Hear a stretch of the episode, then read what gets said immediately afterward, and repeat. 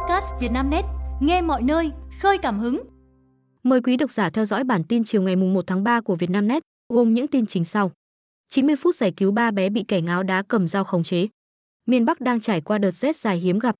Vụ nghi bốn mẹ con nhảy cầu Đông Trù, vợ tạo hiện trường giả để dọa chồng. Trời rét, bệnh nhân cấp cứu vì đột quỵ ngày càng tăng. Miền Bắc đang trải qua đợt rét dài hiếm gặp, tháng ba còn không khí lạnh. Ngày mùng một tháng ba, ông Nguyễn Văn Hưởng, trưởng phòng dự báo thời tiết, Trung tâm dự báo khí tượng thủy văn quốc gia khẳng định, đây không phải là đợt kéo dài nhất trong nhiều năm qua ở các tỉnh Bắc Bộ và Bắc Trung Bộ, thời kỳ cuối tháng hai, đầu tháng ba. Theo thống kê, đã có những đợt rét kéo dài đến mười ngày, xảy ra vào tháng hai và ba của năm một nghìn chín trăm chín mươi sáu, ông Hưởng thông tin. Theo ông Hưởng, sự xuất hiện của đợt rét này không bất thường, vì tháng hai vẫn là giai đoạn chính đông ở khu vực Bắc Bộ. Nhưng khoảng thời gian rét kéo dài bảy đến tám ngày cũng là điều đặc biệt. Ông Hưởng cho rằng, thống kê mười đến mười lăm năm gần đây, ít có đợt rét đậm rét hại diện rộng nào kéo dài từ tháng hai đến sang cả tháng ba, với nền nhiệt tương đối thấp, phổ biến ở mức vùng đồng bằng xuống dưới mười lăm độ và vùng núi nhiều nơi dưới mười ba độ.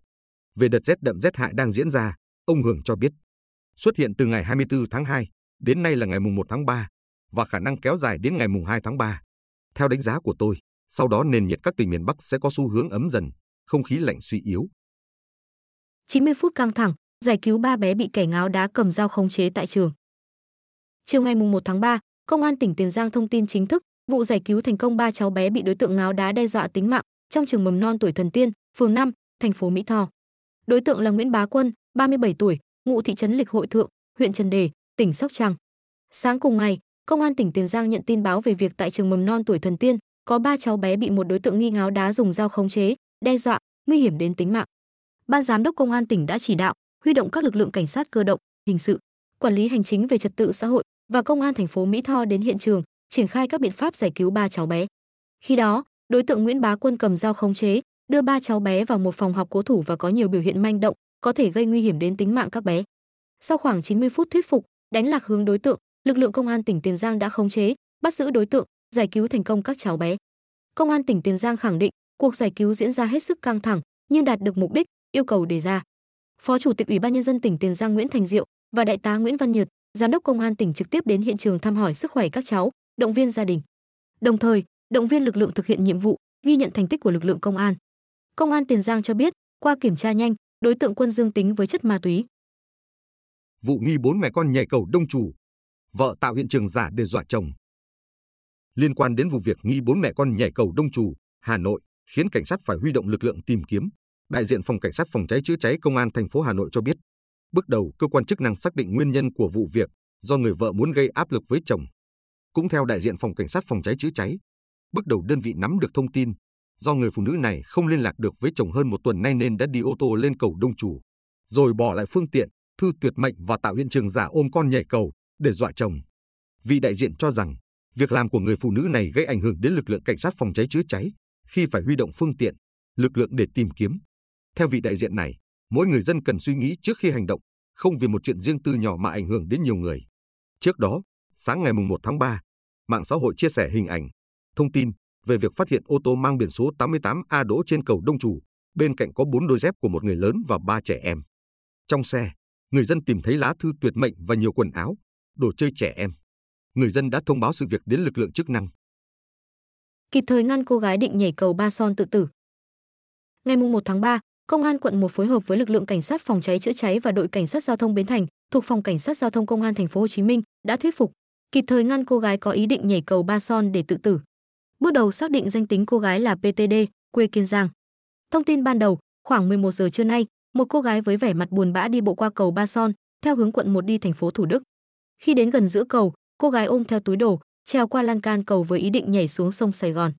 Ngay khi tiếp nhận thông tin, Công an quận một, cảnh sát phòng cháy chữa cháy và đội cảnh sát giao thông Bến Thành đã triển khai lực lượng tiếp cận nạn nhân.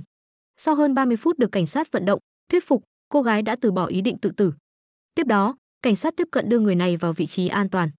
Bước đầu cô gái cho biết, do buồn chuyện gia đình nên nhất thời suy nghĩ dại dột. Người đàn ông ở Hà Nội sơ suất mang túi tiền hơn một phẩy một tỷ đồng bỏ vào thùng rác. Chiều ngày mùng một tháng ba, Công an quận Hoàn Kiếm, Hà Nội cho biết đã nhận được thư cảm ơn của ông H, sinh năm một nghìn chín trăm sáu mươi ba, ở phường Hàng Bài, quận Hoàn Kiếm về việc giúp gia đình ông tìm lại số tiền một phẩy mười bảy tỷ đồng do sơ suất mang đi đổ rác.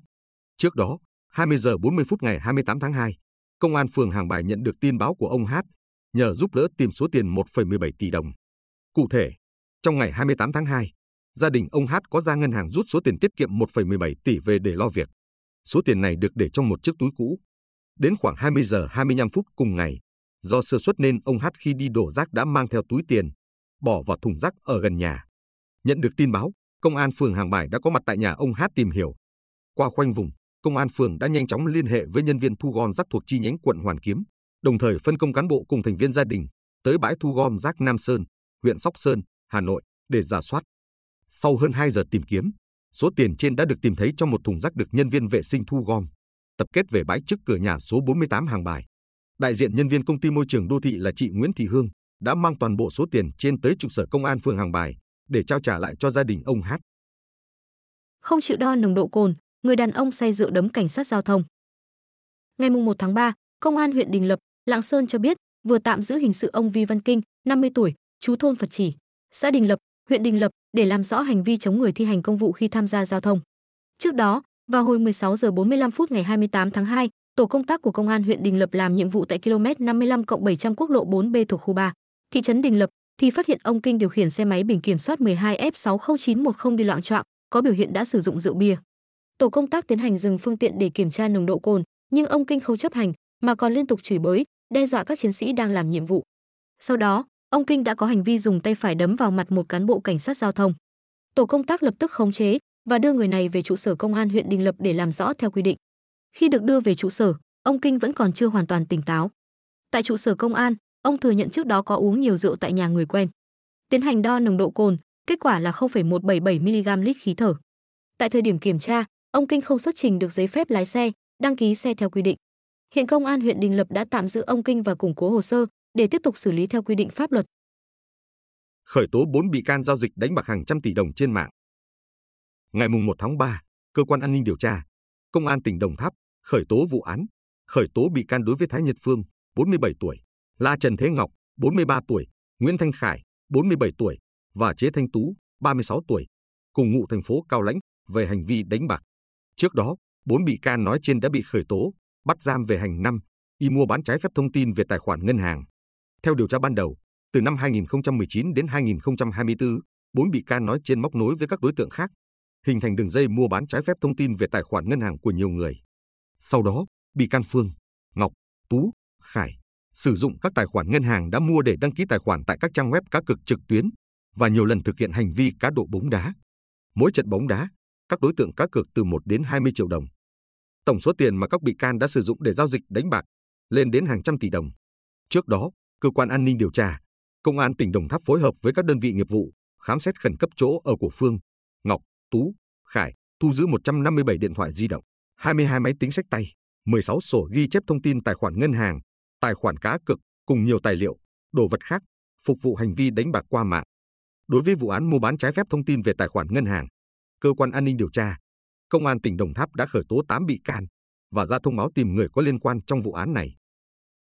Chạy xe máy trên vành đai ba trên cao, tôi bị phạt hai phẩy năm triệu, sẽ không tái phạm.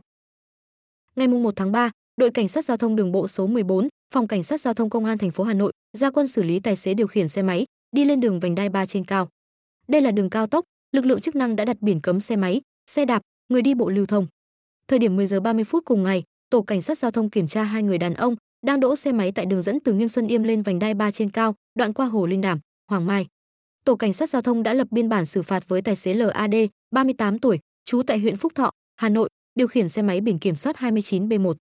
Trình bày với cảnh sát, anh D cho biết mình hành nghề xe ôm và lên đường vành đai ba trên cao để đón khách. Với lỗi này, tài xế D bị xử phạt hai phẩy năm triệu đồng, tước giấy phép lái xe bốn tháng và tạm giữ phương tiện bảy ngày. Tương tự, tài xế N T C, bốn mươi mốt tuổi, trú tại quận Hoàng Mai, Hà Nội, trình bày lý do điều khiển xe máy lên cao tốc là để lấy đồ của người thân gửi qua ô tô khách. Nhận phiếu phạt hai phẩy năm triệu đồng, tước giấy phép lái xe bốn tháng, tạm giữ phương tiện bảy ngày, ông C dầu dĩ. Tôi nhớ lần bị phạt này và cam kết không tái phạm, sẽ chọn địa điểm để lấy trả hàng để đảm bảo an toàn giao thông. Cũng theo ghi nhận, nhiều trường hợp điều khiển xe máy đi lên vành đai ba trên cao, khi thấy lực lượng chức năng xử lý vi phạm đã quay đầu xe chạy ngược chiều hoặc tăng ga lao thẳng vào tổ công tác. Chia tay điện thoại hai G, hệ thống bán lẻ hỗ trợ nâng cấp lên bốn G. Từ ngày mùng một tháng ba, những chiếc điện thoại cục gạch hai G chưa tiến hành hợp quy của Bộ Thông tin và Truyền thông sẽ không được hòa mạng mới. Theo như kế hoạch, đến tháng chín năm hai nghìn không trăm hai mươi tư, Bộ Thông tin và Truyền thông đặt mục tiêu trên mạng di động không còn thuê bao hai G only. Thế nhưng, trên thị trường hiện có một số thuê bao smartphone ba G, bốn G thời kỳ đầu vẫn chưa tích hợp tính năng VoLTE. Những mẫu điện thoại này buộc phải gọi thoại qua nền tảng hai G, ba G và vẫn có thể tiếp tục sử dụng đến tháng chín năm hai nghìn không trăm hai mươi sáu. Chính vì thế, từ tháng chín năm hai nghìn không trăm hai mươi tư đến tháng chín năm hai nghìn không trăm hai mươi sáu, hệ thống hai G hiện có được sử dụng cho dịch vụ thoại và nhắn tin cho thuê bao sử dụng máy điện thoại ba G và máy bốn G, không hỗ trợ công nghệ VoLTE. Và đến năm hai nghìn không trăm hai mươi sáu, sẽ không còn hệ thống hai G trên mạng, mà chỉ còn ba G và bốn G. Mặc dù từ ngày mùng một tháng ba, chỉ cấm những điện thoại hai G chưa tiến hành hợp quy hòa mạng, nhưng đại đa số các nhà bán lẻ điện thoại trong nước đã không còn kinh doanh điện thoại cục gạch hai G. Các điện thoại cục gạch đang kinh doanh hiện nay đều tích hợp bốn G. Bên cạnh đó, một số nhà bán lẻ cũng tiến hành hỗ trợ đổi điện thoại hai G lên bốn G cho người dùng. Học viện Báo chí và Tuyên truyền tăng chỉ tiêu tuyển sinh. Ngày mùng một tháng ba, Học viện Báo chí và Tuyên truyền công bố phương án tuyển sinh đại học chính quy. Tổng chỉ tiêu năm nay là hai nghìn không trăm năm mươi, tăng một trăm chỉ tiêu so với năm ngoái. Giống các năm trước, trường chia chương trình đào tạo thành bốn nhóm, gồm ngành báo chí, ngành lịch sử, ngành về truyền thông, quảng cáo, quan hệ quốc tế và các ngành khác. Trường tuyển sinh theo ba phương thức giống như năm ngoái, gồm xét học bạ mười lăm phần trăm, xét tuyển kết hợp mười lăm phần trăm, xét điểm thi tốt nghiệp trung học phổ thông bảy mươi phần trăm. Trời rét, bệnh nhân cấp cứu vì đột quỵ ngày càng tăng. Theo tiến sĩ Võ Hồng Khôi, giám đốc Trung tâm Thần kinh, Bệnh viện Bạch Mai Hà Nội, trong đợt rét đậm từ ngày hai mươi lăm tháng hai tới nay, số ca nhập viện vì đột quỵ ngày càng tăng. Trung tâm đang điều trị khoảng bốn trăm bệnh nhân đột quỵ. Bác sĩ Khôi cho biết, cao điểm là ngày hai mươi bảy tháng hai có tới bảy mươi sáu ca vào cấp cứu. Số bệnh nhân nhập viện vào ngày hai mươi tám tháng hai là bảy mươi trường hợp. Trung tâm đột quỵ của bệnh viện Viện Bạch Mai đã quá tải. Do đó, sau can thiệp bác sĩ nhanh chóng chuyển bệnh nhân sang Trung tâm Thần kinh. Tại khoa thần kinh, công suất giường chỉ hai trăm năm mươi, nhưng đang tiếp nhận điều trị cho gần bốn trăm bệnh nhân. Qua giai đoạn cấp tính, các bệnh nhân sẽ được chuyển sang Trung tâm Phục hồi chức năng. Theo đánh giá của bác sĩ Khôi, bệnh đột quỵ ngày càng tăng và trẻ hóa. Ông từng tiếp nhận bệnh nhân đột quỵ nhồi máu não trẻ nhất là mười một tuổi. Phó giáo sư Mai Duy Tôn, giám đốc Trung tâm Đột quỵ, Bệnh viện Bạch Mai cho biết, số bệnh nhân đột quỵ qua các năm đều tăng. Ví dụ năm hai nghìn không trăm hai mươi hai, bệnh viện tiếp nhận khoảng hơn mười nghìn chín trăm ca, đến năm hai nghìn không trăm hai mươi ba tăng lên mười ba nghìn ba trăm ba mươi tám ca. Từ sau Tết, số bệnh nhân vẫn tăng đều. Vị bác sĩ này cũng khẳng định, thời gian cấp cứu rất quan trọng đối với bệnh nhân đột quỵ. Do đó, người xuất hiện các dấu hiệu méo miệng một bên, nói ngọng, thất ngôn, yếu liệt, hoặc tê bì tay chân một bên, mất thị lực đột ngột một hoặc hai mắt, cần được đưa đến bệnh viện càng sớm càng tốt. Đại hỏa hoạn ở Bangladesh khiến ít nhất bốn mươi lăm người thiệt mạng. Bộ trưởng Bộ Y tế Bangladesh ngày mùng một tháng ba cho biết, một vụ hỏa hoạn lớn đã xảy ra tại nước này khiến ít nhất bốn mươi lăm người thiệt mạng và hàng chục người bị thương. Theo cơ quan cứu hỏa của Bangladesh, do rỉ ga hoặc lửa từ bếp lò có thể là nguyên nhân gây ra vụ hỏa hoạn vào tối ngày hai mươi chín tháng hai ở thủ đô Dhaka. Thảm kịch khiến ít nhất bốn mươi lăm người thiệt mạng, phần lớn do ngạt thở hoặc do nhảy từ trên cao xuống. Mỹ bắn hạ nhiều tên lửa vào U A V ở Biển Đỏ, Houthi đe dọa có bất ngờ quân sự. Theo hãng tin Reuters, chia sẻ trên mạng xã hội X, trước đây là Twitter, Bộ Tư lệnh Trung ương Mỹ cho biết, hôm hai mươi chín tháng hai, các quan chức quân sự xác định những tên lửa vào U A V của Houthi gây ra mối đe dọa sắp xảy ra đối với các tàu buôn và tàu hải quân Mỹ trong khu vực, nên đã triển khai tấn công. Cũng trong ngày hai mươi chín tháng hai, phát biểu trên truyền hình, ông Abdul Malik Al-Houthi, thủ lĩnh nhóm vũ trang Houthi, có mối liên hệ với Iran ở Yemen tuyên bố sẽ có những bất ngờ quân sự trong các hoạt động ở Biển Đỏ. Các hoạt động quân sự của chúng tôi sẽ tiếp tục và nâng cấp. Chúng tôi sẽ có những bất ngờ mà đối phương không ngờ tới, ông Al-Houthi nói. Houthi đã liên tục phóng U A V và tên lửa nhằm vào các tàu thuyền vận chuyển thương mại quốc tế ở Biển Đỏ kể từ giữa tháng mười một năm hai nghìn không trăm hai mươi ba. Theo Houthi, các vụ tấn công nhằm thể hiện sự ủng hộ với nhóm Hamas trong giao tranh với quân đội Israel ở Dải Gaza. Các vụ tấn công ở Biển Đỏ đã làm gián đoạn hoạt động vận chuyển toàn cầu và buộc các công ty phải chuyển hướng, thực hiện những hành trình dài hơn và tốn kém hơn quanh miền Nam châu Phi. Hành động này còn làm dấy lên mối lo ngại cuộc chiến Israel-Hamas có thể lan rộng và gây bất ổn cho khu vực Trung Đông. Quý độc giả vừa nghe bản tin podcast thời sự tổng hợp chiều ngày mùng một tháng ba của Vietnamnet, được thể hiện qua giọng đọc A I của VBee. Bản tin được phát sóng hàng ngày lúc mười tám giờ. Mời quý vị và các bạn chú ý theo dõi.